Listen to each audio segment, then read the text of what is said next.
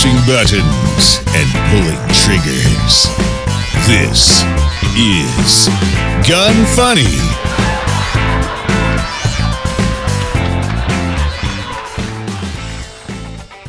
Welcome to Gun Funny episode 305. Today I'm going to chat with Becky Yackley, discuss an outrageous FFL revocation by the ATF, highlight the new Echelon from Springfield, and talk about a Bridezilla you're not going to believe. I'm your host, Ava Flanell. Becky, how are you doing? Good. I'm excited to be here. Thank you for having me. Of course. I, it's actually been oh like a, a few years since I've had you on. I had you on like right in the beginning when I first started the show, which we're going on almost six years now. So I got to say it was at least five years ago. So really Yeah, happy to have you back. Yeah. In fact, it would be kind of funny to go back and listen to that episode, but It Um, would. Okay, so before we get into the show, I want to talk about BSF barrels real quick.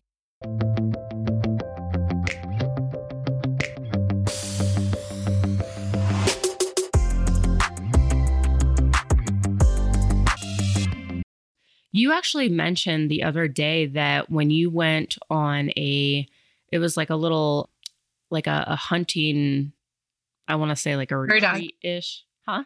Yeah. Prairie dog hunt. It was a ladies' prairie dog hunt with stag, and it was, I don't know, maybe you'd call it like a little retreat, a little getaway. Um, but we got to see some of their new guns that they're working on. They're not sure if this is the final iteration and configuration, but they did have some BSF barrels in them.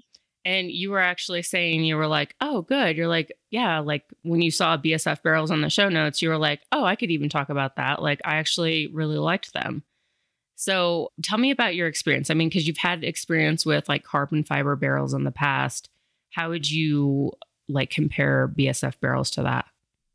So we spent a day and a half, I'd say, shooting. Um, and the folks from Stag, they had everything zeroed before we got up there. Mhm. Um, but then they did put um, suppressors on. So we did just kind of plop down and prone real quick and shoot groups at 100 just to make sure our zero hadn't shifted too much with the suppressor being added. Mhm. And so I've had experience with um, carbon fiber barrels for like PRS matches for a gun that I was carrying. So I wanted a lighter barrel. And it's kind of the nature of carbon fiber barrels. People will say that you'll sometimes get a flyer and it's just part of how how it works, you know, versus an all steel barrel. So I was really impressed that shooting, I think there were six guns I went through, five or six guns that I went through because we were in a little bit of a we wanted to conserve time. So everyone said, "Do we all want to shoot our own rifles?" They're like, "We're fine with Becky. Just puts puts five rounds, you know, check the zero." So we just shot like quick groups through all of them, and I was really impressed that I didn't see I didn't see flyers like I saw with the other type of carbon fiber barrel I'd worked with, and they were, you know, they we shot prairie dogs and got them pretty warm. Yeah, Um, so I was impressed with the Well, I would think? I would, I would think, especially if you're shooting suppressed too. I mean, that tends to heat up the barrel a lot more as well. Yeah, well, just prairie dog hunting too. You're generally, if you see prairie dogs and you're there shooting, there's usually a good flurry of activity Yeah. and a, a good bunch of rounds being put down range, and you're out in the sun and the heat and all that. So I'd never seen the BSF barrels before, so it was really interesting seeing how their carbon has the slots. I guess would you call it slots in it? Yeah, So- like it has like the little holes that kind of Mhm. allow for the barrel to cool down a little bit quicker. Yeah. Yeah. So, I mean, I was impressed with the accuracy for the day and a half we spent with them. And I think I get to use one of those guns. I, I think they're letting us keep one. And so I'm excited to see then, you know, what else can we push the accuracy on? You know, how far Mhm. out can we go with it and all that? Yeah, definitely. Well, if you guys want to check out BSF barrels, head on over to bsfbarrels.com. Don't forget to use the code ELITE15, all one word, E L I T E 1 5, and you're going to get 15% off your entire order.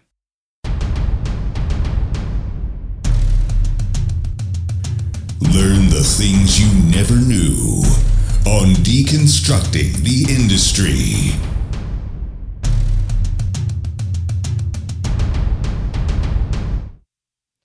Becky, it's been a while since I've had you on. For people who may not be familiar with what you do in the industry, can you just kind of give me a little rundown as to, you know, what it is that you're known for in this industry?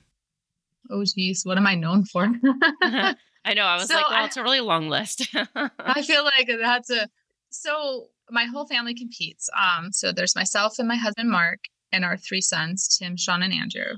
And we have all been competing very heavily since 2012. But Mark and I started to compete when we were both younger. So I started in 1989. So that probably makes me pretty old. But- Um, Yeah, but I will say, like, when you said that, because we were just in California together and you were like, Yeah, I've been competing since 1989. And I was like, Oh, just I was three then. But it's crazy because, like, you don't look old at all. You look amazing. So it's Oh, like, thank you. it's crazy. Like, you look amazing and you have all this knowledge under your belt. And I feel like I could just talk to you forever because of all the knowledge that you have. So don't, aw. yeah, don't discredit yourself. Right, right. No, no. I mean, it, it is something that I do struggle with sometimes because, so I guess, yes, I've been blessed with, I'm not aging on the outside. yeah. Yeah. um, it's like my sore, my sore knees and my, my fingers, you know. Yeah. Um, but so, so I think that especially being a female and I'm not an aggressive personality. I mean, I'm I probably am more aggressive when I'm on the range and in a match and all that because you have to be. You're there to mm-hmm. compete, right? yeah. But like in general, I I feel like I can I mention our shot show interaction? Oh, yeah. Absolutely. Okay. Okay, so it's funny because when we started and you said I hadn't been on the show, it was like six years ago maybe, and and I wanted to I wanted to say, and sadly that's my fault Well, because Okay, so maybe I should just say it first. So I had Becky on the show and I was really impressed with Becky. And then I ran into you at SHOT Show. Maybe it was that same year or something like that. And I was really excited. Like you were coming towards me and I was like, oh, cool, I can meet Becky. And you were just like, can you move? I have to get my stuff from under this table. And I was like, uh, okay. and I was like, what a bitch. I know, So and I probably would have felt the same thing. so then after that, I was like, well, screw Becky. Like, you know, don't meet your heroes, I guess. and it made me so sad because I was like, oh my gosh, SHOT Show is one hellacious week for us, especially for me because my husband loves to talk. If you know him, you know he loves to talk. And the the my sons when we are at SHOT Show, like they have stuff they want to see, you know, Mhm. especially my middle son Sean's like he disappears and we all just kind of roll our eyes and like, oh shit, Sean's gone again. Where did Yeah. he go? yeah. because he's on a mission to see stuff. But so Shot Show is like my week of just complete trying to schedule and be where we're supposed to be. And just like utter panic inside and trying to smile and be nice on the outside.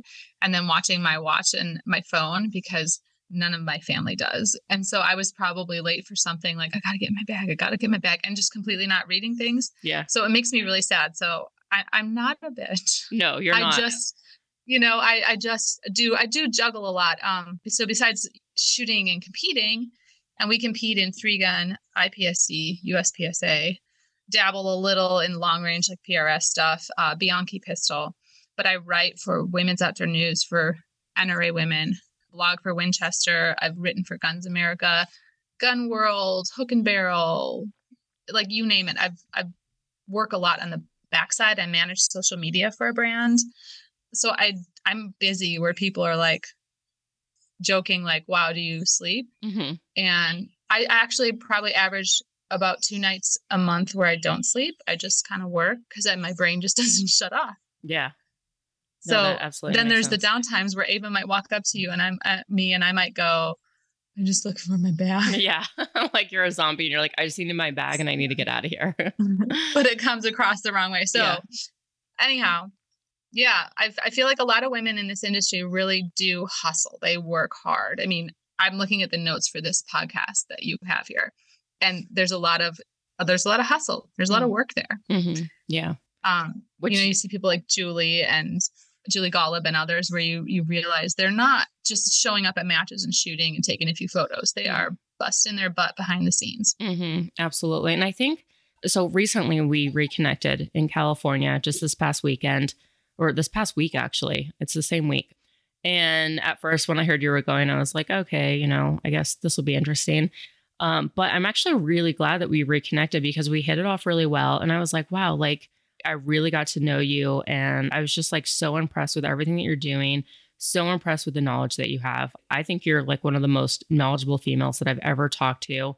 And you had really great ways of, you know, if there was something that I had a question about, or even when you were talking about certain guns or the internals or, you know, anything like that, like I felt comfortable asking you questions. And I was just like, just very impressed with you. And then I also was so impressed with your gardening skills, your cooking skills. Uh-huh. like I in the back of my mind I'm like, okay, is there anything that you don't do and that you don't do well because it seems like you're conquering everything. And so we also hit it off when we were talking about plants and stuff like that and yeah, I just, I mean, if nothing else, I'm really glad that I took this trip to California just to get to know you better and spend time because I feel like I mean, at this point, I feel like I'm gonna bother you all the time and like be like, "Hey, Becky, BFF, hey." You know? Aww. well, no, the plant the plant stuff was fun. It's it's kind of interesting to me in the last couple of years mm-hmm. with all that's going on in the world to see how many people who are on the two A side of the world in the firearms industry, how many of them are interested in gardening and self sustenance and, yes. and all those sort of, uh, you know, I don't want to say prepper but that we are interested in being self sufficient. Mm-hmm. Yeah. And that there's so many ways our paths cross outside of the range. And that's pretty cool. Yeah, definitely.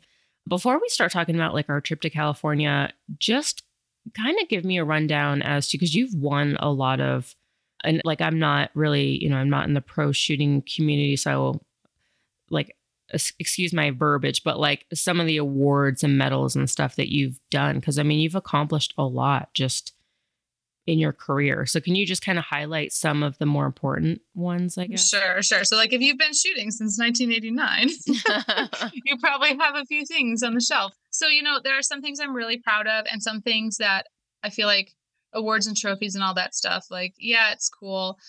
I am honestly more proud of like what you just said about being actually knowledgeable mm-hmm. and able to share that with others and articulate things in a way where other people feel like interested not oh now i feel dumb because i don't know this or that yeah. you know? Um so i think i'm honestly the most proud of that and my family. Mm-hmm. and then like we've done some really cool stuff together. Tim my eldest we've been on the us teams for shotgun rifle and pistol. So we're some of like just a handful of people who've actually performed at a level to represent the us in shotgun rifle and pistol. So i'm i'm proud of that because it's you know kind of speaks to the overall skill level not just kind of one thing. Mm-hmm.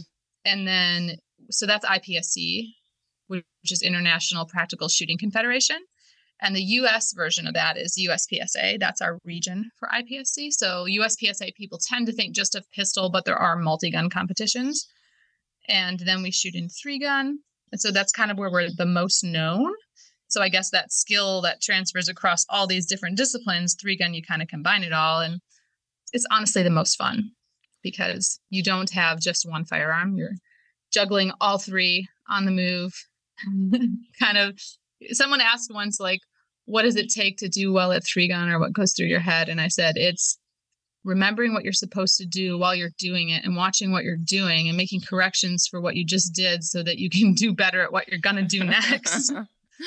um, so it's a lot of like mental management mm-hmm. um, on the clock under pressure. So that we've been, we, we're pretty darn successful there, you know, got a lot of wins there. And then Bianchi, Bianchi. So that's the big pistol match, the Bianchi Cup. And my eldest, Tim, has won the juniors four times. Sean once. He kind of got screwed because of COVID. there was no match. And then he wasn't a junior anymore. And then Andrew won it. And this year was actually the first year in eight years we didn't shoot the match. I've won the ladies title once, and then I won like overall ladies, and then I've won the ladies limited title three or three times, four times. So that's like iron sights. Mm-hmm. So we started shooting Bianchi so that we would become better pistol shooters for three gun. And then we realized we're pretty darn good at this because it's all like par times, it's lots of pressure. So, anyhow, those are like the biggest things we've done competition wise. Wow. And, you know, we've been on teams and yeah, I don't know. We've done some TV shows. Tim's Tim's won some of the biggest TV show like purses out there and that's probably something else I'm pretty proud of. Just the fact that it's taken the family working together and everybody. You know, like one person can go out and perform, but you need that kind of support behind the scenes. Mm-hmm. So last year there was that Prairie Fire, that big um, pistol tournament down in Texas, and it had a quite a large uh, prize. And Tim showed up, and it was really funny because the wife of one of the people behind Prairie Fire was asking. They didn't know us, and they were just asking, kind of, you know, like, oh, so how, you know, like, how do you think you're going to do? What do you, what do you think? And and I said, I kind of wanted to make Tim and Sean walk away, but I was like, well, he's old enough to hear this. I just said the last time there was a match, a big prize money match, Tim won against several of the people that are here today. So I think he's got good odds. And so as the night went on and he went further and further, it was just awesome to see. Wow. Because he's got like the mental, the mental game. And then seeing my sons over there on the sidelines, like helping reload mags and get each other ready. And like, this is good to see. Yeah, absolutely. It's definitely like something I really admire, just, you know, from the family aspect, like how close you guys are. And I think everyone kind of deep down wishes they had a family that was very similar, you know? And then it's also really impressive to not only have like, you know, just one person in the family winning, but like you guys are all just, you know, like all of you guys have taken home a lot of awards. So congratulations. And then you also Thank have you. traveled all over the world, which that was also something that I found really interesting when you were talking about, you know, going to the Philippines, uh, going to Thailand. And it's kind of cool that like your guys' shooting activities have taken you all over the world, which is something that I guess I don't really think about because when we hear about like shooting sports, we think about within the US. But some of these, you know, competitions take place in like other countries. And just hearing about your experiences traveling to these other countries with your guns, where guns Right. are typically mm-hmm. like, you know, I mean, even some of the people we were with, they were like, wait, you went through there? You went through like with with Russia. ammo too? yeah, yeah. You Yeah. went through Russia with your gun and ammo. And you were like, Yeah. yeah. And it was just, yeah. So like where are some of just so that listeners know, Um, like where are some of the places that you've gone out of country? so I think like the coolest and most most planning required was Russia. Uh, so we went to Moscow in 2017 for Rifle World Shoot. Sam was the top placing U.S. shooter. They won. The Mettens team won a medal, and then we went to Italy, Sweden for rifle again, France for shotgun. I've been to the Czech Republic for pistol. That's a place. It's really affordable. People should go there. Uh, and then Philippines, Thailand, Puerto Rico will go. I mean, that's the US, but if you Yeah. have to go somewhere and don't have a passport, it's a pretty cool and easy little vacation. Yeah. But so I think the thing that traveling with the firearms there has taught me is, you know, planning and organization and all that. But it's it's been great for the kids because they've seen some different places. Tim's seen most of them. Sean and Andrew have not been as interested in some of that Mhm. and i think be, you know and it's it's kind of for better or worse tim comes home sometimes like he got really sick in thailand and it's a really really like arduous travel like you're traveling for a full day before you get there and so he decided not to go for shotgun this year even though he would have been on a team so i think it's it's difficult sometimes because the younger two they they you know tim comes home he's like oh my gosh that was rough Yeah. and so it kind of colors it. But I do think that people don't realize how easy it actually is to go to other countries and see things and even to shoot matches. There's, we have a good friend, Rob Listelica, who's a police officer in New York, and he has traveled for shotgun probably more than anybody in the country right now because he's just gone for fun to like Greece and Hungary and shoot shotgun matches, IPSC shotgun matches. So it's it's not undoable. It just takes a little bit of extra paperwork. Yeah. Wow. Interesting. I'm going to take a quick break, talk about Gatorz eyewear.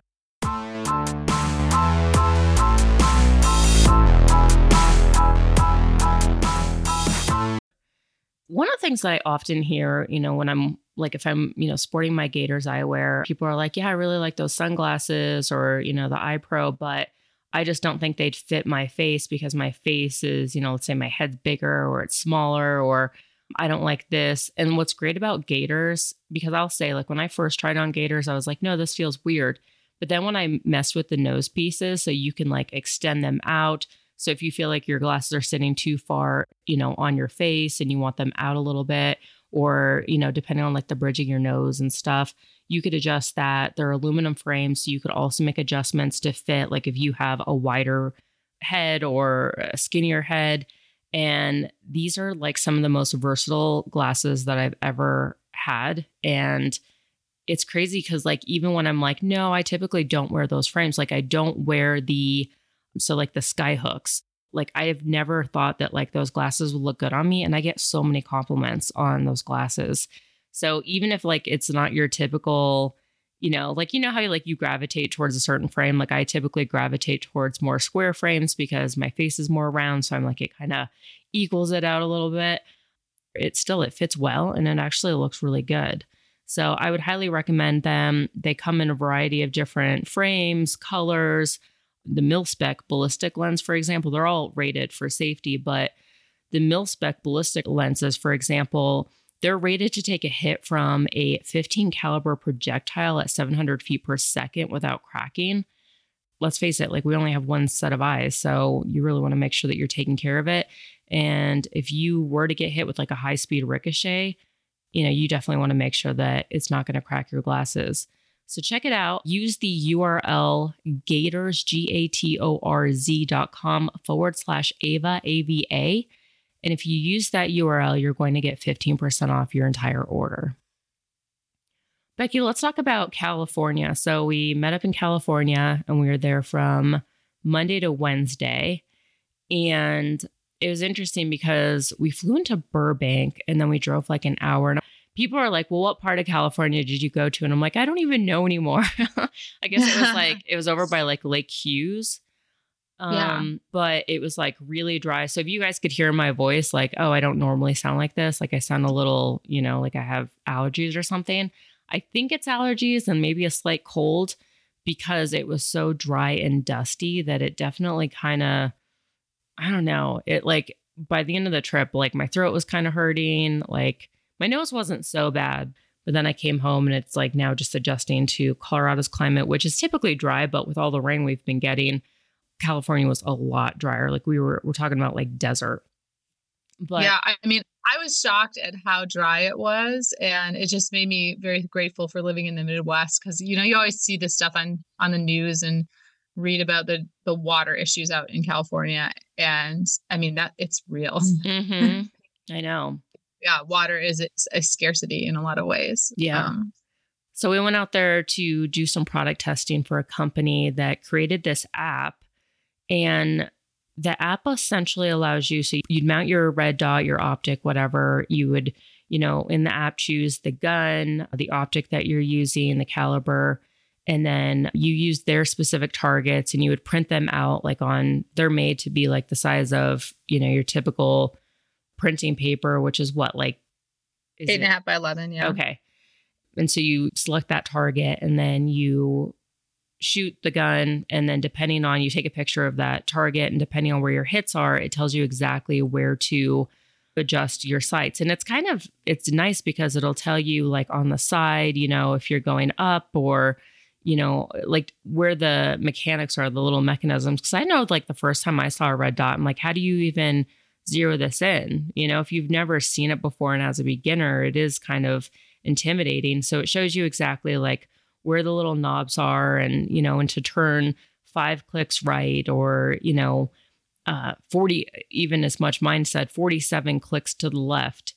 And then as a result, you essentially would have your red dot zeroed in. You take a few more hits, take a picture, and it would tell you if you need to make any other adjustments.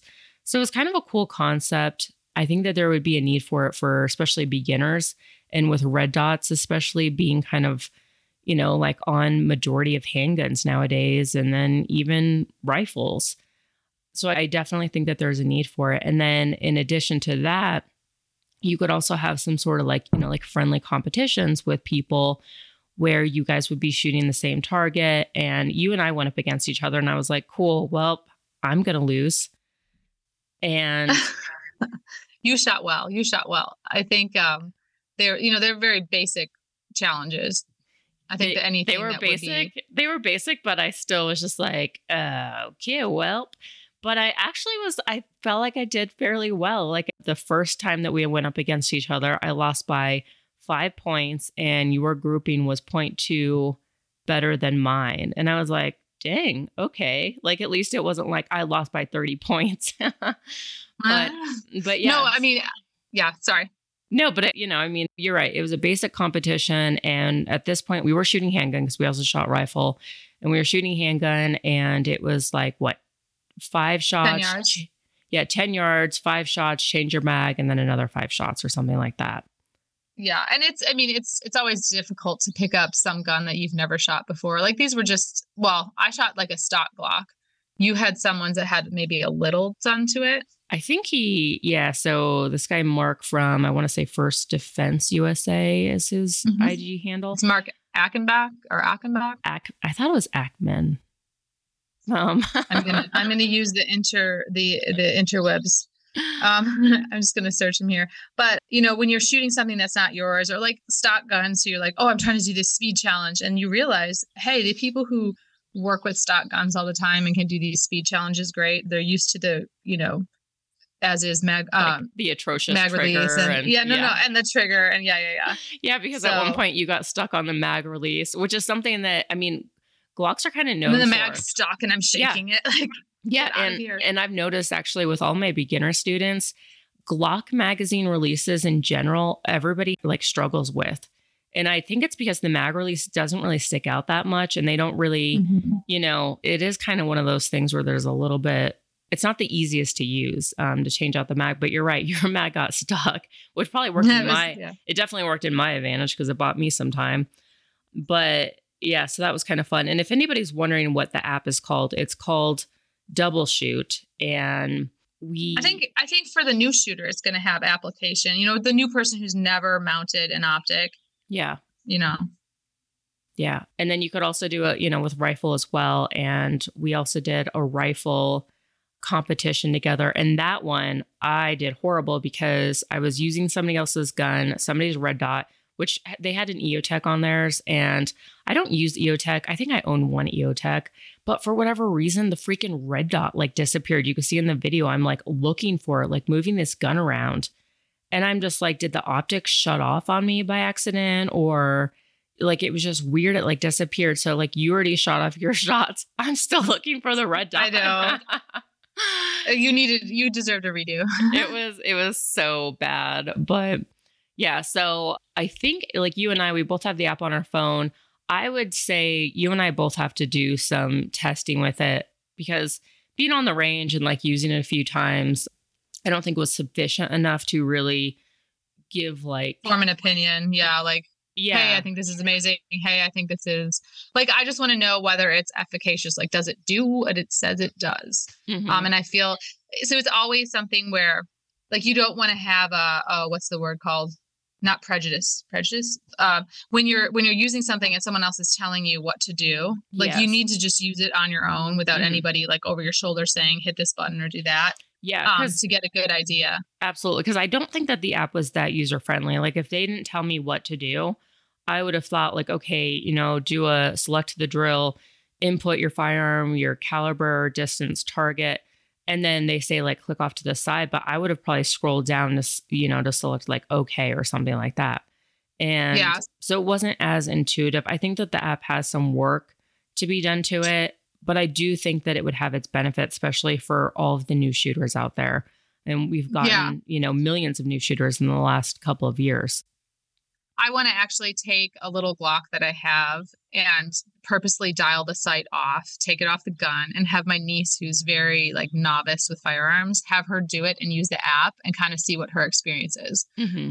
It just needs to stop raining, and we need the rain, so I'm not complaining yet. yeah absolutely and then also because there was another woman with us and she ended up turning the little what would you call it i don't know on the red dot her her adjustments, you know, Yeah. the the wind, or I think she did the elevation adjustments, the wrong direction. yeah she did it the opposite. Then she took a obviously she was even farther off and then took a picture of that. And then the app told her to make you know and then she made the correct adjustments and then she was hitting in the bullseye. Yeah i don't know. Maybe more to come with that. We shall see. But i'm going to take another break. Talk about mantis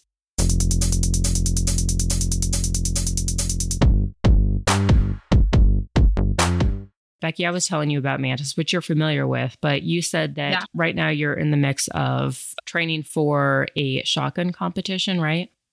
Mhm. And so I was like, oh, you should use Mantis for this. Like, this would be the perfect app to use. So just tell me some of the stuff that you've been doing to kind of get yourself ready for this shotgun competition.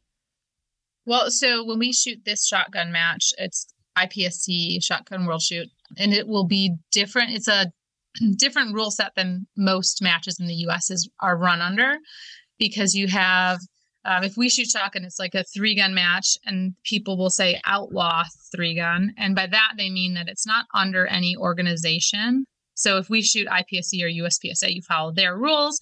Outlaw matches are just kind of the matches rules. And for the most part, they're very similar. But I think it's kind of a very American thing that people have tried in the past. All the big match directors around the country tried to get like, hey, let's solidify and get our, our rules set down. And everyone's too strong of an opinion, which I kind of respected, honestly. Mm-hmm. But so it's a, a little bit of a different rule set. Like we have different start positions, different uh, rules on the guns, and and just a few little things. But so something like Mantis is helpful when you're dry firing. You want to be able to understand things like, okay, the the feedback that you get from from a dry fire, pro, you know, system like this is you can understand your draw time to your first shot. You can understand whether you know is it better for me to hold the gun touching here or touching there. So for my shotgun i'm saying or, or rifle or whatever. So like the blackbeard you can use that with rifle or your pcc because they can actually function you can fire you know uh, i'm saying fire with air quotes. Yeah. um so there's a lot of a lot of information you can get about just your movement so a lot of shooting fast if you're in a speed event isn't necessarily about shooting fast it's about making everything you do in between pulling the trigger as succinct as possible. So if you're able to set up a drill where say you're you know figuring out what am I doing to improve my draw or to improve mounting my gun to my shoulder and getting that first round off, getting my sights on target sooner, all that sort of stuff. That's where dry fire stuff can really help you. Hmm. And what's great about Mantis is it does track all of your movement, like before, during, and after your shot, which, you know, if you're moving all over the place from even just lifting that shotgun up to shouldering it to taking that first shot, you could look at that and analyze it and be like, okay, I could actually save quite a bit of time if I just drew it like this instead. And right. so like one one uh, way of thinking about something like a draw, people.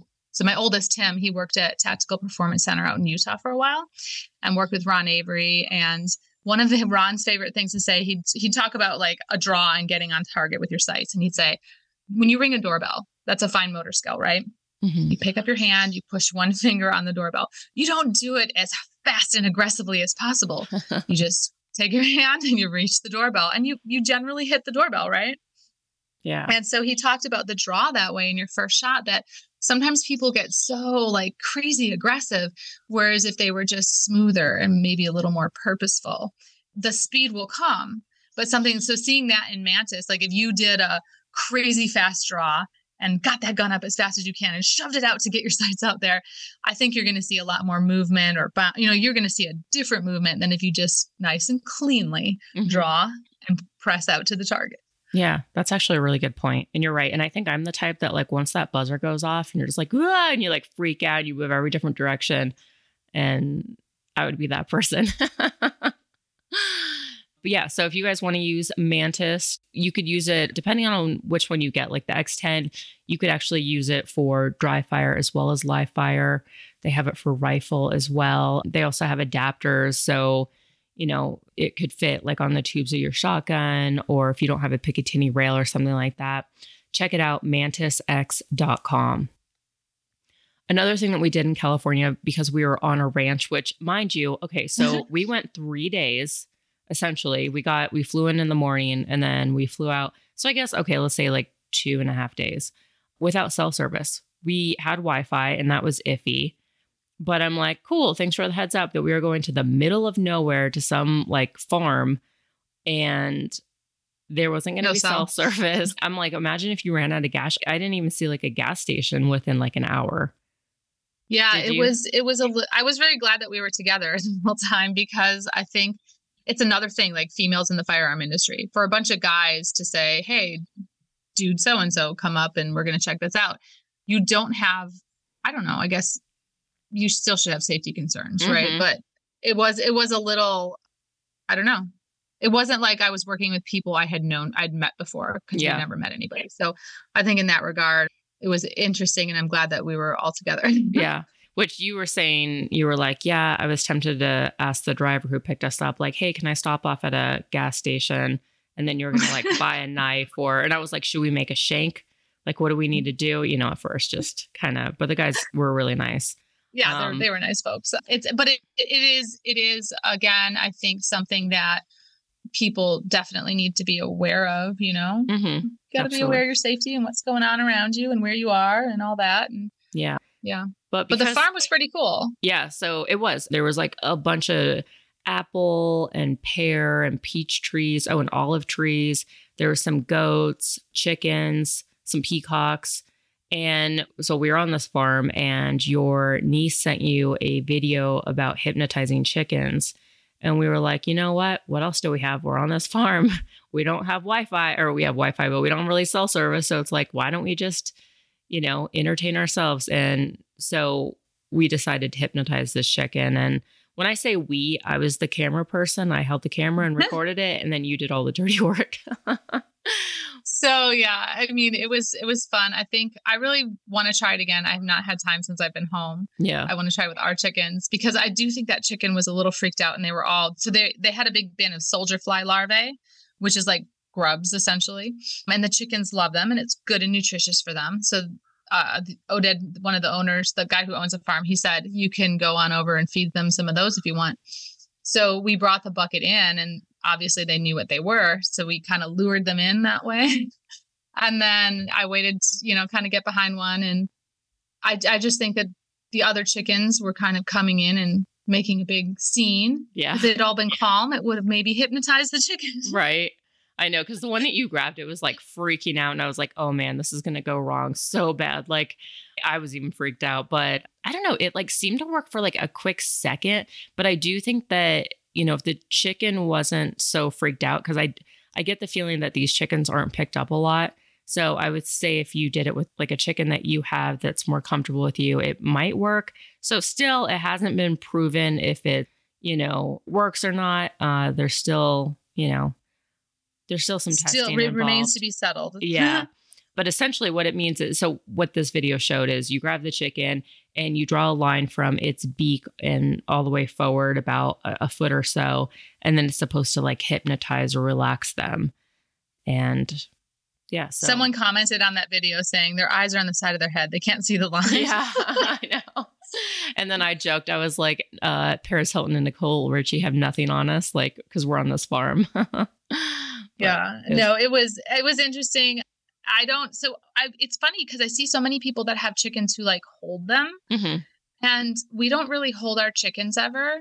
I think i've had friends whose kids come over and they try to because they're like oh they're so pretty. Like there was one really pretty like kind of fawn colored chicken that i had a couple years ago and she's gone now because we have foxes.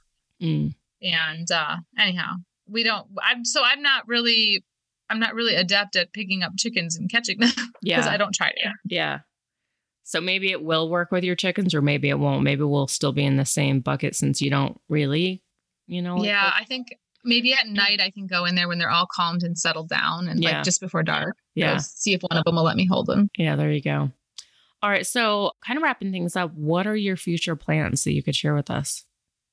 Um so for the rest of the year we have some matches um, mostly three gun and ipsc because i'm going to go to thailand we have a, a fair number of three gun matches and some pistol like i'm going to go in the morning with my son and shoot at wisconsin like our section match for uh, uspsa but lots of writing and content work Nice. Very nice. And then It's for the biggest for people who want to follow you on social media, what are your handles?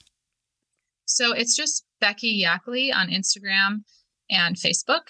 And if you want to follow us on Twitter, I'm trying to start doing more on Twitter because supposedly it's supposed to be a little friendlier now. Yeah. Uh, and that's just at Yackley and then the number five. All right. Perfect. I thought it was just Yeah. like, well, that, yeah, that makes sense. Yackley five, because Yeah. there's five of you. Yeah. There's five of us. Yeah. We were trying to think how do you Do we, you know, like when you're trying to do names or handles for social media channels, it becomes a little, I don't know, you get frustrated. Like, do I say Yackley family, team Yackley? Yeah. How do you do it? And, and like even things as as little as okay, so we said Yackley five, and then the number five wasn't showing up years ago. I don't know if it still happens now, but it wasn't showing up for them to tag because it was a number and not a word. Very weird. Hmm. Interesting. Yeah, I also Yeah. just recently created a Twitter account and because I'm just like everything else, we're getting shadow banned. So I feel like Twitter is kind of our only option. So I've, you know, and I've actually been fairly active on Twitter. It's kind of interesting to, I don't know, I've become very opinionated over the years. So I've been having fun with Twitter, just kind of, you know, like, you know, David Hogg, like ragging on him or, uh, just kind of voicing my opinion. So it's been kind of enjoyable so far. But I think what everyone uh so uh FPC on David Hogg's birthday, I know. I think he had tried to do a fundraiser or something and somebody else kind of hijacked the idea and raised money for FPC for Firearms Policy Coalition and that was amazing. Yeah, that's, yeah, I thought that was actually hilarious as well. If a gun rights organization could hijack something as successfully as that once a month, it would be a thrill to see that. Absolutely. I agree. All right. So everyone go follow Becky on social media. And now we're going to get on with the rest of the show. Before we do, IWI.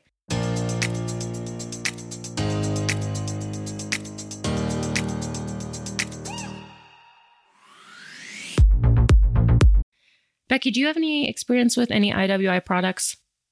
I do, yeah. We because so IWI has sponsored a lot of three gun matches, a lot of USPSA matches. They have really kind of invested in the firearms community for for years now. So it's it's fun to see them out and about and see them on your podcast here. Yeah. Well, and plus, uh, so the director of marketing, Jeremy, we mentioned him actually a few times when we were in California, and he also does a lot of like competition shooting and stuff like that. And again, like I said, I'm not like a pro shooter, but I have noticed that they're very active in sponsoring a lot of these events, which is good because, you know, I think it's important to keep all of this stuff alive and well.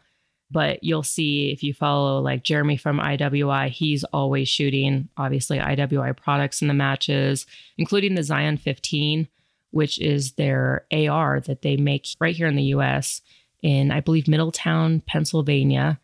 And that's actually a really nice AR, especially if you want something that's fairly affordable. I believe MSRP is it's just at like just slightly under a thousand dollars and it has a lot of awesome upgrades, like a 4150 chromoly barrel. It's mid-length gas system, which helps, I think, with recoil. A 15-inch free float M-LOK handguard, and then the grip and the stalker from B5 Systems, which a lot of people really like. If you find anything in their web store, just head on over to iwi.us, look in their web store, and if you want to buy something, make sure you use the code GUNFUNNY15, all one word, and that's going to get you 15% off your entire order. You've got some good discount codes on your podcast here. Oh, thank you. Thank you very much. Politics. What is going on in the world today? It's political AF. Today in politics, I saw this recently. It was floating all over social media, and I did some research into it to see, like, okay, what happened? So, essentially, so ATF retaliates for a lawsuit. So, Morehouse Enterprises in North Dakota teamed up with Gun Owners of America in the first lawsuit filed to fight the ATF's illegal frame and receiver rule. That rule is now vacated, but the ATF has since retaliated. Right after Morehouse and GOA's suit against the rule, ATF responded by conducting the store's first inspection. At the oh, time, Oh, that's not coincidental. I know, I know. At the time, the industry operations inspector, which let's just say IOI, just to keep things short, Jacob Tent jokingly told the store owner that the ATF discussed whether the inspection would look like retaliation for the court case. The IOI said originally the ATF would delay any inspection for at least three years, pending litigation, but the ATF decided to conduct the inspection anyway. The IOI's Wow. report said the store did well on their overall level of compliance and expressed approval for the job the shop has done to ensure they followed ATF regulations. Every single firearm was accounted for. All 2,700 guns that the store acquired were documented. So were all 2,400 depositions of firearms. The shop felt good about the inspection, but that was all about to change. On March 6th, the ATF issued a report of violations where they found five policy violations, three of which were simple paperwork errors, failing to record a return of a firearm that came in for gunsmithing, accidental writing a customer social security number in the NICS transition number box, and then missing number on a NICS transaction number. The two more serious violations were transferring a handgun to a Georgia resident and allowing the same customer to use a concealed carry permit in place of a NICS check, which is kind of big in a sense because, I mean, if they don't have that, I know in some states, if you have your concealed carry permit, you don't have to go through a background check, but um, Right. this was in North Dakota and that's not allowed. But I wonder if it's allowed under the Georgia rules and like this is me just wondering. So is it allowed under Georgia rules and does the person doing the background check go, "Oh, it's Georgia, I have to abide by the You know what I mean? Like was it something yeah, that's actually I don't know. really, that's a good point. like who did it? Was it the person who normally does it and runs them mm-hmm. or was it like, you know, the weekend help? I mean, I think those are all legitimate things because it is such a maze of rules and regulations. I wouldn't Yeah. want to do it. Yeah, absolutely. I mean, so either way, so clearly no rogue behavior. Under normal circumstances, and even under, under Biden's like quote unquote zero tolerance policy, these violations only merit a warning conference. Even so, ATF notified Morehouse Enterprises on May 23rd that they were revoking both of the company's FFLs, even though the second FFL did not have any violations. And even under current policy, revocation is not warranted. Morehouse has teamed up with GOA yet again to sue the ATF for revoking their FFLs. GOA's statement said that the Bureau's action are arbitrary, capricious, and abuse of discretion and not in accordance with law. I think this sounds like there needs to be a class action lawsuit for everybody the ATF has gone after after they've filed a lawsuit, one, and everyone where they've revoked anything without, you know, like whatever the policy says, like where you say this merits a warning conference. Mm-hmm. Anyone who's had their, they should really truly, they should all lawyer up to one big class action thing because that's a bigger deal for ATF to deal with. Oh, yeah. And then plus, I mean, ATF is constantly like, they're taking away tons of people's FFLs. Like they're at all time highs where it's like they have absolutely no tolerance for any little mistake. And, you know, it's, it's a lot of it's like clerical errors where even not writing like the number up at the top of the NICS, you know, around the 4473. I mean, it's just like some of this stuff is like really ridiculous. And then also, among other violations, the lawsuit states that their due process rights have been violated with retaliatory prosecution, and their First Amendment rights have been violated because the ATF is interfering with their right to sue the government. So we will see how So this that's- goes. Yeah. So I wonder with the like the improper or missing NICS transaction number. So if it's missing from the 4473 form, I mean, like I get stuff from our FFL all the time. So we're chatting there. And then there's points where I just stop talking because I'm like, they're writing numbers. I want them to write these numbers correctly. I don't want any, I don't want to wait for something, you know? Yeah. But it makes me wonder, okay, so all FFLs have a logbook too, right? Mhm. Yeah. So I don't know the process, but is the NICS number in the logbook and just not on the on the paper 4473? No, so the NICS number, so the NICS number is like the approval. There's the approval Right. and the NICS number. But from my understanding, I think it's just the number that you would number that 4473. And I didn't even well know i that- know they write something once like they they you fill out the form they like dial into the system or whatever like at least with my ffl like they go on the computer online in the system and then like they get some kind of confirmation number back Mhm. Yeah and they write that on the form Yeah. so i'm wondering like what i guess my question is is it just the form that they have or do they have a logbook where they keep all this stuff too so because I, know like my dad gunsmiths and they always have a logbook because he does more like barrel fittings and things Mhm. like that so he's not running background checks or anything he's just kind of logging so i just Yeah. kind of wonder do ffls transferring have a logbook in addition to those forms because i'd be curious have- to yeah you you, know? you have to keep a logbook so you have to keep a acquisition and deposition book and I have mine on a Excel spreadsheet as well as so that's not alone that's not good enough you have to have an actual like book for it.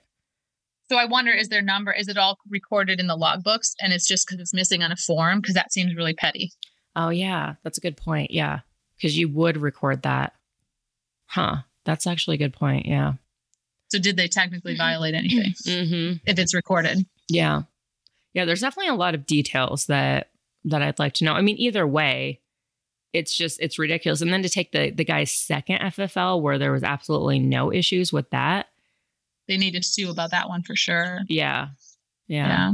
I don't know. It's crazy. I mean, I know an FFL who had uh, multiple firearms from the same person come in, and and I think that they just did like a ditto mark for the address. Like they wrote everything and then serial numbers and all that stuff correctly, but they did a ditto for the address, and the ATF wanted to like. I think they made them go to like a hearing over that. Yeah, it's ridiculous. So, like when I worked for my dad, with a lot of the distributors, for example, that they would order guns from, instead of just constantly writing out like the name, the FFL, the address, they had stamps made so that they could just stamp it in that area. And obviously, there wouldn't be any issues. Like, you know, it would be, No misspellings. Yeah. It's all the same. yeah, everything's in there. They wouldn't try to have to read somebody's handwriting. And even that, they said that you couldn't use the stamps. And it's like, well, what if you order 30 guns from the same manufacturer? You're sitting there writing out everything. Like some of it, it just gets to a point where it's like kind of ridiculous. Like the whole idea of having a logbook is so that you could refer back to it and know exactly, you know, where you got it from and who you disposed it to. Right. So it's, Well, and, and the whole idea of, you know, people trying to simplify and make, you know, standard or, I mean, like to me, the changes all the time are frustrating. They like they just added the whole, do you live in in town or outside of town or something, or in the city limits or whatnot? And it's like they're using this, in my opinion, it seems like they do everything they can so they can have some piece of paper to use against people versus making it like more streamlined, easier, and not so cumbersome on Mhm. the person. Because to exercise my right to self-defense or you know second amendment rights i shouldn't have to jump through some kind of hoops and worry i'm going to go to jail because i checked a box wrong or did something wrong you Mhm. know Yeah, absolutely. And then another thing that's really frustrating is I've noticed ATF agents are extremely like inconsistent. So some will say like, no, you can do that, and then you talk to another one, they're like, you can't do that.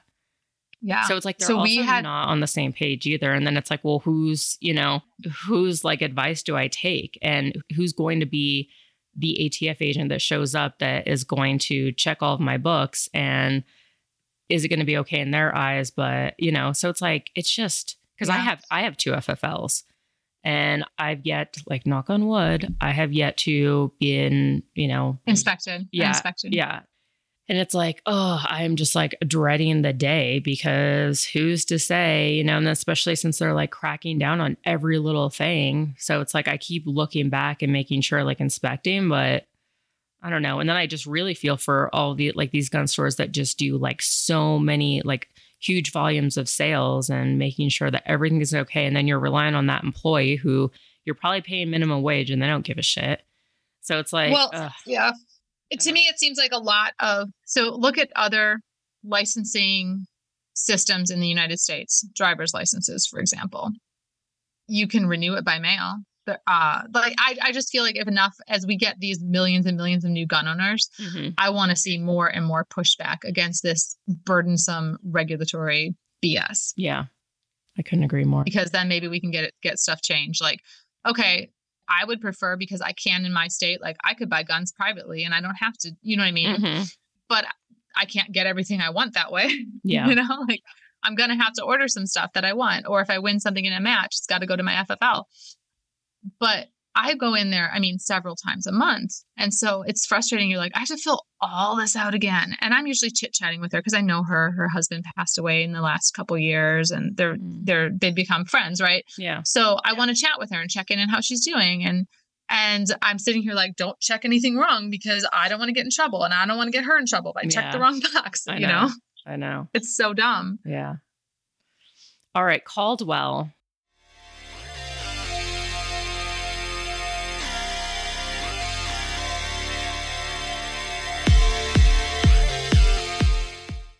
You are also sponsored by Caldwell. So you have quite a bit of experience with their stuff. Actually, I'm really excited. I just got the, uh, what are the things where it's the little light that you attach? The Oh. The flash. I thought you were going to say Claymore. no, well, I did. I did get the Claymore and I have not set it up yet because I just, I have to make time to go to my range, which is like, I don't know, it's like 45, 50 minutes away. Okay. But so that I'm like, I'm really excited to try out. But I also just got in the mail like the things that like flash a light when you hit the target, which is like great if you're Oh. shooting like 22 or something where you can't necessarily, you won't always hear it hit that steel. So Yeah. just got those in the mail. I also just reached out and I was like, hey, you know, I'm I've been doing a little bit of long range shooting. Can I get some bipods? Caldwell makes some pretty good, like affordable bipods.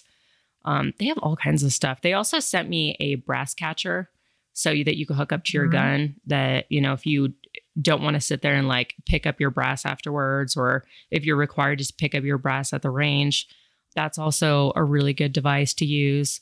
But what are some of your favorite products from Caldwell? Well, so the the the target indicator, the, it's called the flashbang. Yes. I don't have those yet, so I'm kind of envious. Oh. Um, well, girl, but that that's you'll get on yeah, my level. you'll get on my right, level. that's actually very helpful for just doing long range stuff. But so some of my favorite products, honestly, are things like one would have to be the brass catchers. Like we have the one that sits on the table next to you, and then there's one that. Are you talking about that one or the one that like mounts to the pic rail?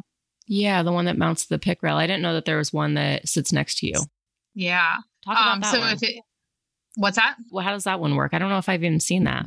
it just kind of little pop up thing to catch a brass, like a little net bag, Mhm, and you just put it. So, say you're going to shoot just a bunch of rifle off a bench mhm. or prone on the ground, you can set that up right next to you. Or maybe pistol. Maybe you have you know the ability to like set up a a stool or something to you know put that on, and it's going to catch your pistol brass. But just something to uh so those are helpful for us because we have grass out where we shoot Yeah.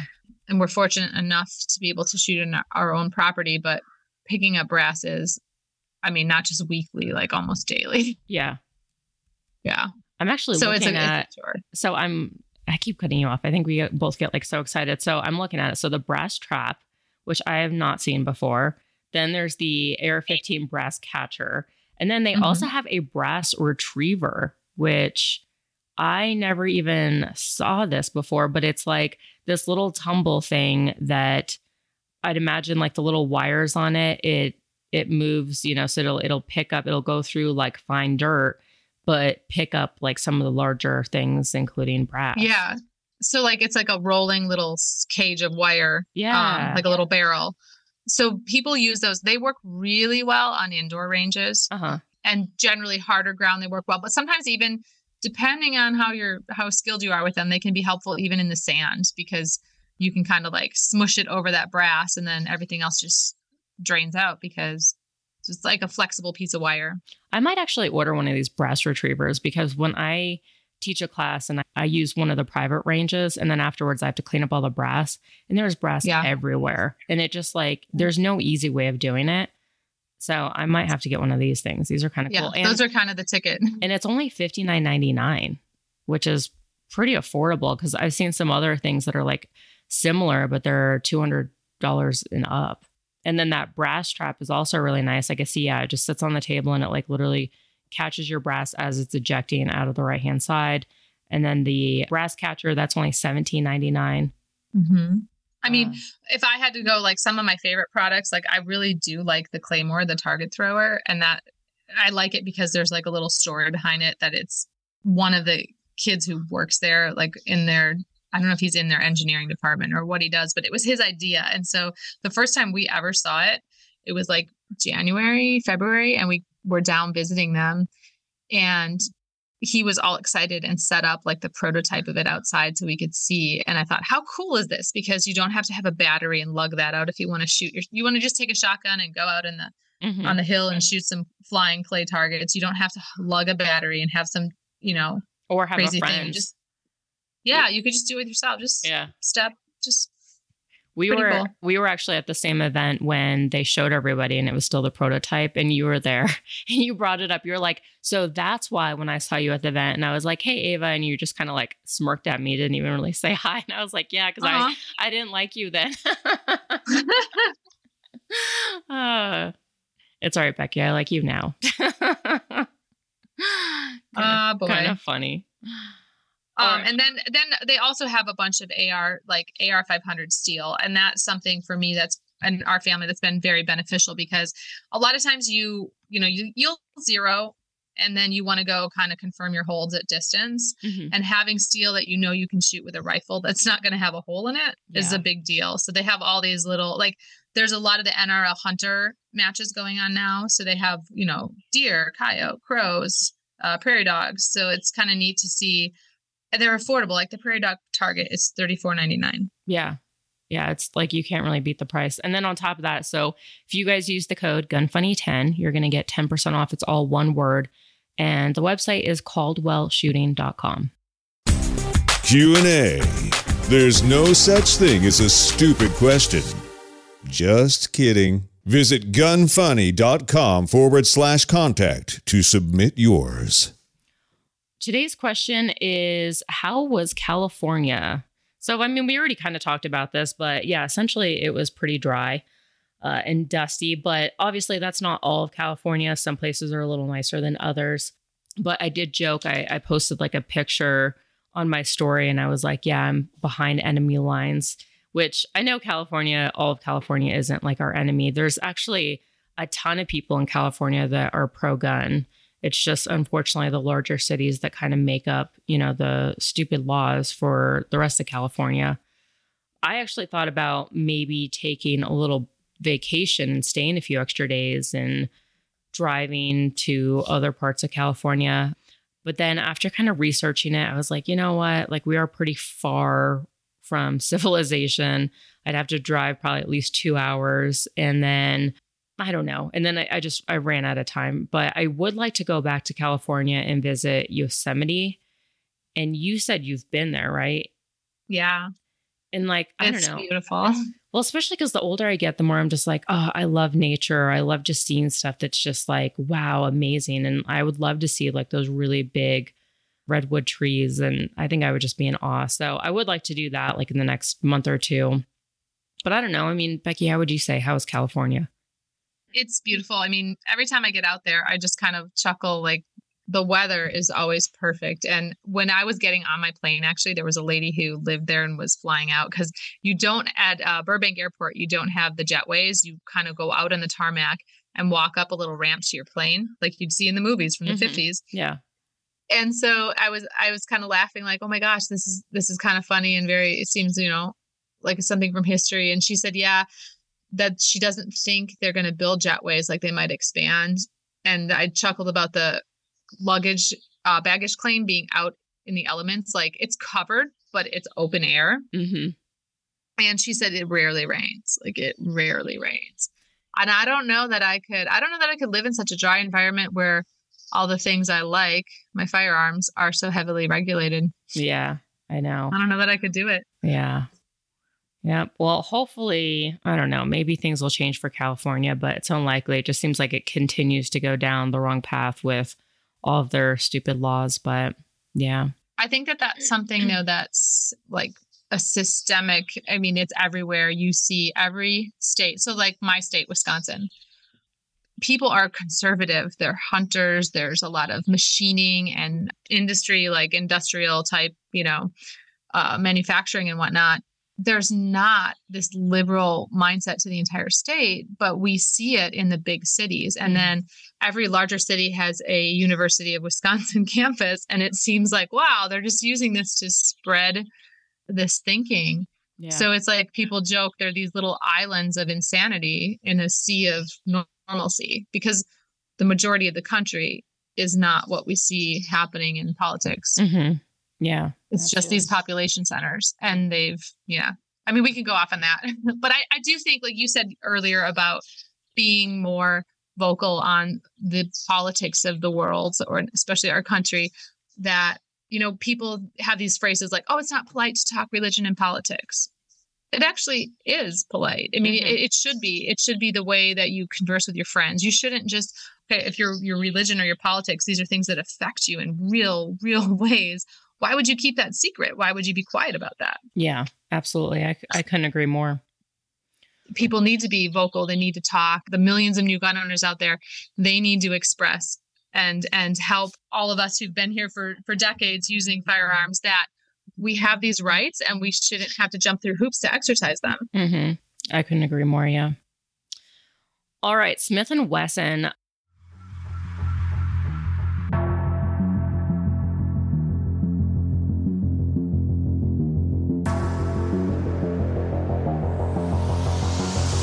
The past couple of days, they just released the new M&P 22 Magnum.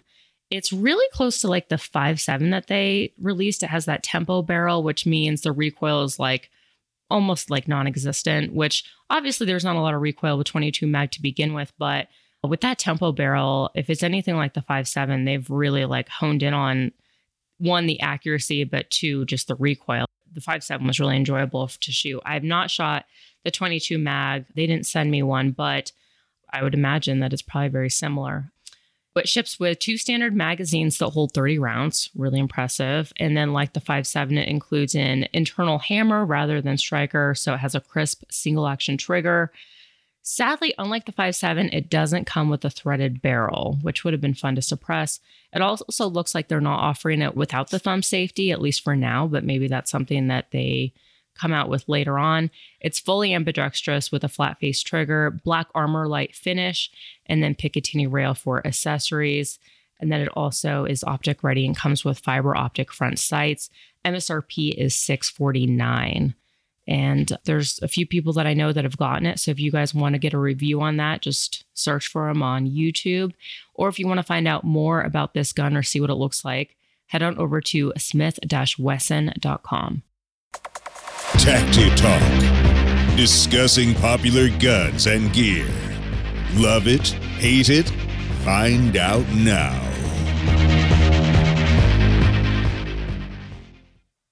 Today in Tacti Talk, so Springfield just announced the new Echelon 9mm on Wednesday.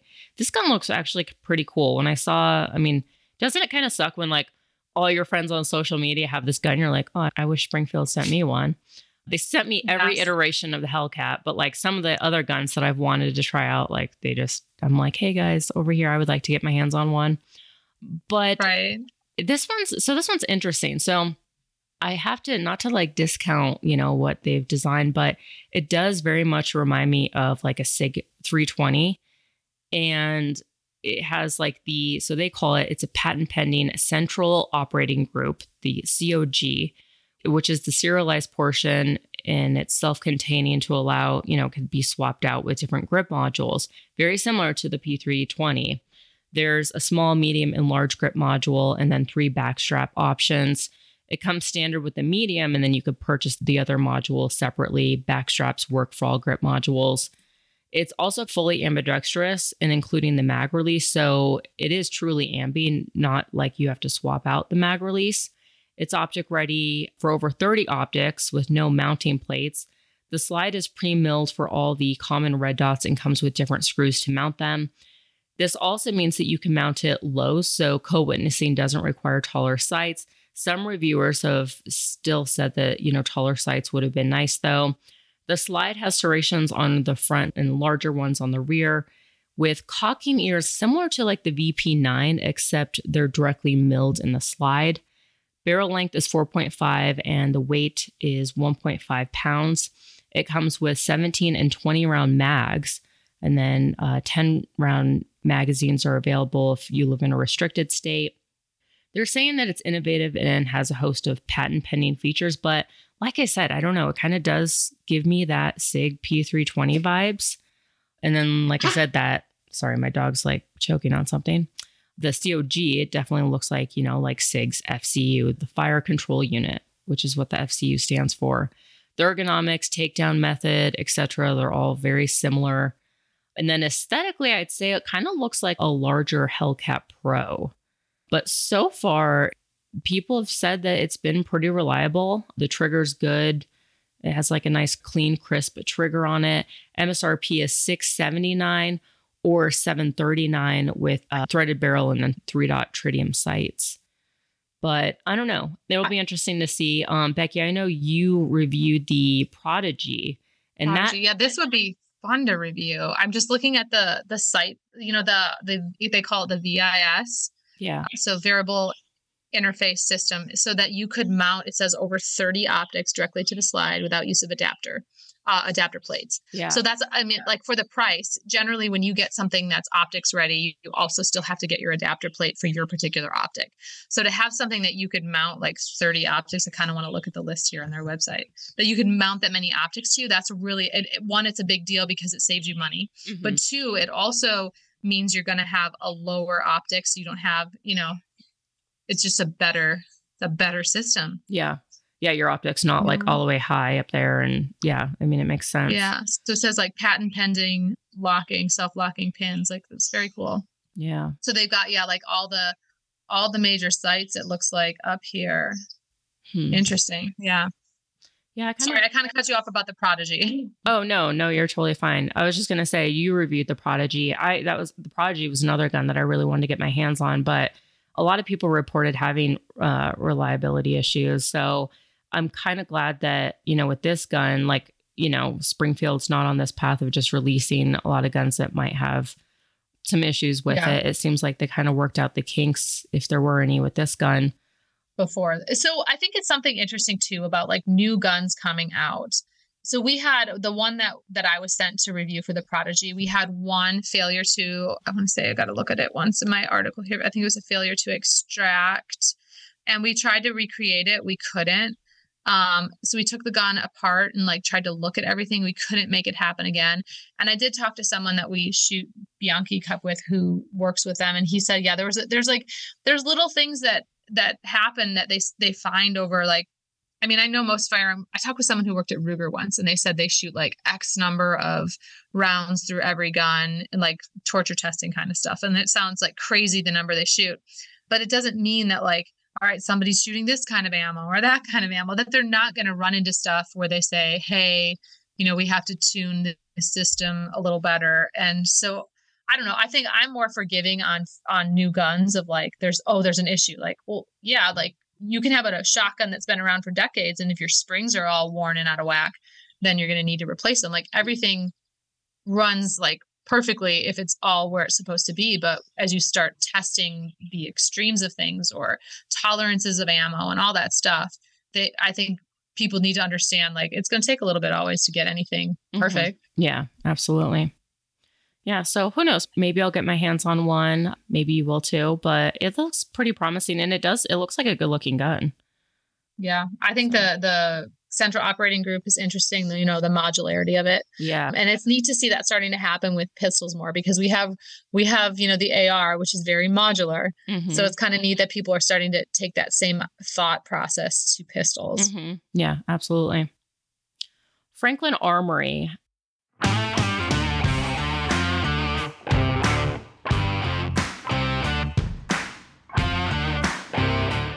Do you have any experience with binary triggers? Um, I personally do not have binary triggers, but I'm probably related to somebody who has them. yeah. I really like binary triggers. I I just think it's fun. I don't they think are really fun. like I don't think I would use it for self-defense or anything like that. Like and what's great about it is it's not like you have to dedicate your gun to only a binary trigger where you only shoot in binary mode. What's great about their triggers is, you know, with like the flip of kind of like the sw- the safety switch on an AR, you could do semi-auto, binary or safe. And so you're not, you know, just dedicating that gun just strictly to binary. So you could still use it for self-defense if you wanted to. But I just think it's just fun. It's like one of those things where you take to the range and you can't help but like giggle after you use it. Yes, Um, yes, they're they're really fun. So my oldest son Tim has a couple of different models of binary, and it's it's fun. Yeah, it definitely is. So they also have them for the AR trigger, which that was the first binary trigger that I ever got. And it's really easy to s- install. It's just a drop in trigger, kind of just like your, your normal drop in AR trigger. It's available in calibers including 5.56, 308, 9 millimeter, rimfire, and others. and it's compatible with most bolt carrier groups and it gives you that third binary mode with like i said one round of the squeeze of the trigger and then one on release one thing that i will address when i was looking at their website i couldn't figure out what the ars one and the arc one what the difference between the two it's literally just one straight and one's curved but if you don't Yeah. know that and and i was just like sitting there like comparing like i don't get it and it was just yeah. So right now they're both on sale, $386.99.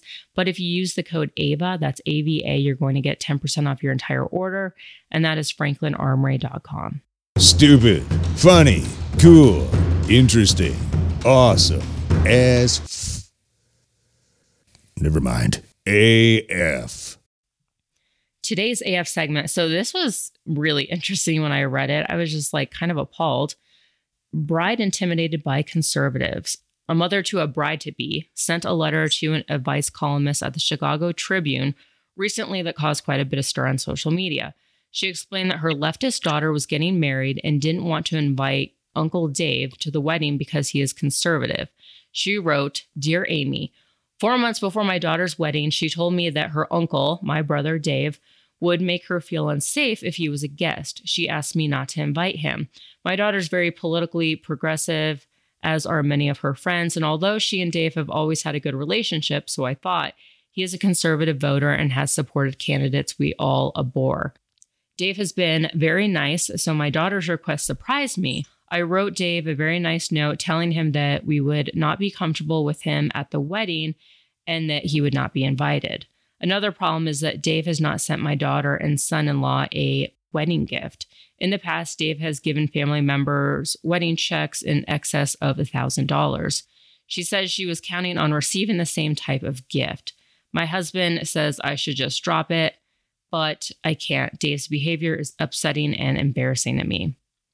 The advice columnist, Amy, responded, You seem almost as afraid of your daughter as she is of your brother but I hope you'll find a way to courageously tell her that the Bank of Uncle Dave is closed, at least to your branch of the family. Which I'm I just love, like, I love the response. I know, but isn't this like appalling? Well, especially coming from the is Chicago Tribune, is that I don't know if it leans I don't know. right or left, but I don't know if it has a lean to it. I just think like anybody in Chicago area might like I be mean, anti-gun. So they'd be like, well, yeah, might be. you know, like you would automatically, you know, take this woman's side. But like, how appalling that you don't invite this guy, I this family member, because you're so close minded. And then on top of that, expect a gift. I don't want you to come to my wedding because I don't like that you think a certain way, but I still want your money. Yeah. Oh my gosh. I mean, that's that's like a parenting fail right there. And I think it reflects, I mean, obviously the husband says you should drop it, means he understands that this is embarrassing. Yeah. And the the mom does not. So I feel like maybe the mother created this daughter. And Mhm. yes, she definitely should be the one to say, Your uncle's not gonna give you money, especially if you insult him. Yeah. I agree. It's gosh, kids these days. How is it i mean it's just how is it upsetting or embarrassing if your family thinks different from you i mean we have some family on my husband's side who's a bit out there but it's not like it's embarrassing to me it's their choice hmm I agree. And it's not like I'm- you you don't yeah. claim them and you're just like, oh, I don't want you at my wedding. It's one thing to like dis, you know, not agree or like there's, you know, you just just don't blatantly get along. But if you guys get along and you're still like nice to each other and stuff, like I don't know. If- it's just yeah if you tell someone not to show up to your party but send a present yeah. And also awful. like how close minded. Like I'm actually I'm still friends with a lot of people that don't agree with, you know, my career and stuff like that, or they're not the biggest fan of guns. And I'm still friends with them. I'm not just going to write off people who don't agree with me. I think it's important to have friends from like all different aspects and to have these important conversations and just have a respectful conversation. And, and even at the end of the conversation, to realize like, hey, nobody's trying to change your mind. I don't think you're going to change mine. But like, you know, just to converse about it and be like, okay, I respect your decision or your way of thinking. And there's nothing wrong with that. I think that that's, Right. I think we have to realize that at the end of the day, we're all Americans. We all share this country and we can't be so divided that we just absolutely like close our doors to people who disagree with what we believe in. You know, especially if it's not hurting anyone. Like, I don't know. It's pretty crazy. All right, time to wrap up. So there's no iTunes reviews yet again, which I don't know what's going on. I don't know if like the system's broken and you guys are writing reviews and I'm just not getting it. But this has been a few weeks in a row and it's a little concerning. So, guys, if you haven't left a review, please do so. I would like to know Fine, that. Becky and I are talking to somebody out there. We're not just talking to each other. Although, Becky, I mean, that's what I spent the last couple of days doing and I, I thoroughly enjoyed it. I did as well. I'm really glad that we got to got to kind of reconnect there, and I got to at Yeah. least understand like why do, why does Ava think I'm awful? I know. like, and Shasha is such a. I mean, it's like oh my gosh. So it made me think about interactions I've had with different women where I've thought like this woman wasn't. I was like, wow, she was cold, yeah. and then I'm like, maybe she was just feeling the same as I was, like just overwhelmed with everybody, like. You know what I Mhm. mean? Or like for me, if I'm looking for my bag, I'm already five minutes late. Yeah, true. No, that's Um, that's actually like yeah. a really good point because people have also told me they're like, yeah, when I first met you, I thought you were stuck up or really reserved. And I think that I kind of am known for that, you know, because we have our friend Tori who works for a stag, and you were like, you told Tori, you're like, I don't think Ava likes me, which you were right. Yeah. You weren't you weren't wrong. but uh Because I said hello to you at AOB and you Yeah. were just kind of like, hi. Yeah. But Tori was like, no, I think she just has, would she say like I have a dry sense of humor or I, I come off as. Um, yeah, I think that that is something. And I, I mean, honestly, I have seen that because you kind of, I don't want to say it's like your shtick, but like there's people who like you have a dry sense of humor for sure. mhm. But I think you also, you're not like, like you are ha- kind of happy bubbly, but like you're not necessarily always that. Like Yeah. you were willing, you're willing to make a joke or make somebody think and and kind of put them on their toes, Yeah. Well, and even in- that's fine. even in California, there was a few girls there the first day when they brought us into their marketing meeting, and I said something, and you said that one of the girls, like her face was just like, like she just couldn't believe that I said something, and I don't even remember what I said. You made a joke, and and I feel think like she took it literal. I don't know if she did, or maybe she didn't get the joke, but she just had this blank look on her face where I was like, "Is she pissed, Yeah. or does she not get that it was a joke?" And then I'm laughing. I'm like, "Oh wait, should I not be laughing?" I know. I know. So yeah, that's me. I'm, you know, yeah. Like so I could understand that. So it's I don't think it's like that far off. I think, you know, I think we just all I think we all just need to maybe take a step back and realize like we all have other things going on or, you know, like for example, I have resting bitch face all the time and that's just because I'm just sitting there. I'm like taking in my surroundings or I'm thinking about something. You know, I mean, we all have a lot going on. I'm always thinking about work unfortunately.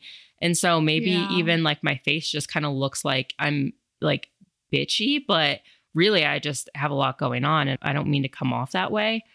So I think we just kind of need to take a step back and just kind of like give people the benefit of the doubt sometimes as opposed to just reacting to, you know, our first like not even our first but like any, you know, any run in with them like I Yeah. guess any so Well, until you really get to I know think- them. I think it's funny about you know like the idea of resting bitch face. Okay, Yeah. so why is there not the same thing for men? They're Right. allowed to just not always have to have a sma- smile plastered on their face and always be like everything's you know what I mean? Like always sunny and and everything. Like it's nice to be personable. And when you're at at events yes you want to be personable and approachable and all that. But there's moments where like oh i'm thinking about where do i have to be next and my family's not answering my texts and we're going to be late. Like Yeah. it's acceptable to be human. And i always kind of laugh when i think about like there's no resting dick face. Right? That's actually a really That's good point. expression. Yeah, I know. And that's Right? that is a good point. Like women are expected to just be like, "Oh, hey, like happy and approachable." And then men, if they're not, it's totally fine and we don't even think anything of it. So, yeah, yeah. right so why is it like women oh you're not completely smiling happy ready to make the world a sunny place Yeah. That's a good point. All right, guys, it is time to wrap up. Head on over to gunfunny.com. You can find links to everything. Also, check out the new podcast, Pew Pew Panel. Now there's three episodes out and it's doing well, actually. Lots of people are downloading the show, listening. So I think people like it, but really interested to hear what you guys, you know, what your thoughts are on it. even leave a review. Let me know what you think about the new show. I'm really curious.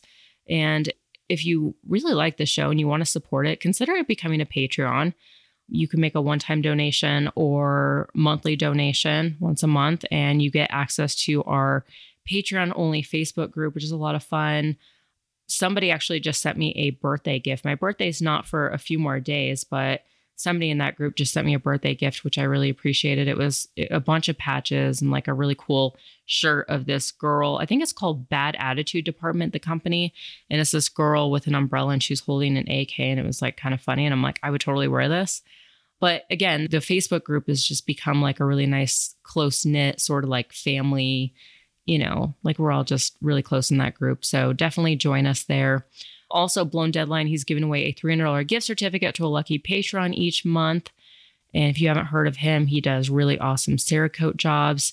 And then also want to thank the $25 Patreons who are Corbin Bonafide, Sake Holsters, Daniel Treadwell, Keith Callamore, Daniel Lee, Nick Theodosian, Tristan Smith, Melissa Ridings, and William Nave. And then King of the Patreon, who is still Jon Snow. And Becky, thank you once again. I know you have so much going on, so I really appreciate you fitting me in to come on this show again. And I just really appreciate your friendship and thanks for just being so awesome in the industry. And, you know, I'm really glad that I got to spend the last couple days with you. And guys, if you're not following Becky on social media, definitely follow her, show your support. It's always nice to see, you know, just women just conquering the industry and and doing so well at it. So thank you again. Can you just remind listeners once again where they can find you on social media? Sure. Most I'm I'm busiest on Instagram because it's kind of easy. Um, so that's just Becky Yackley, and the same with Facebook, and then Twitter. It's just Yackley and the number five. All right. Awesome.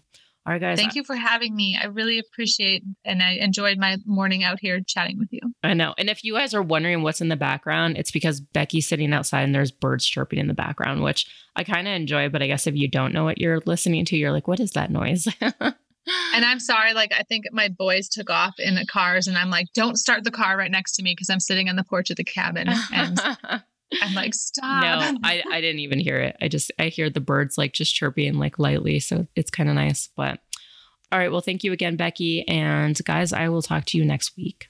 Bye.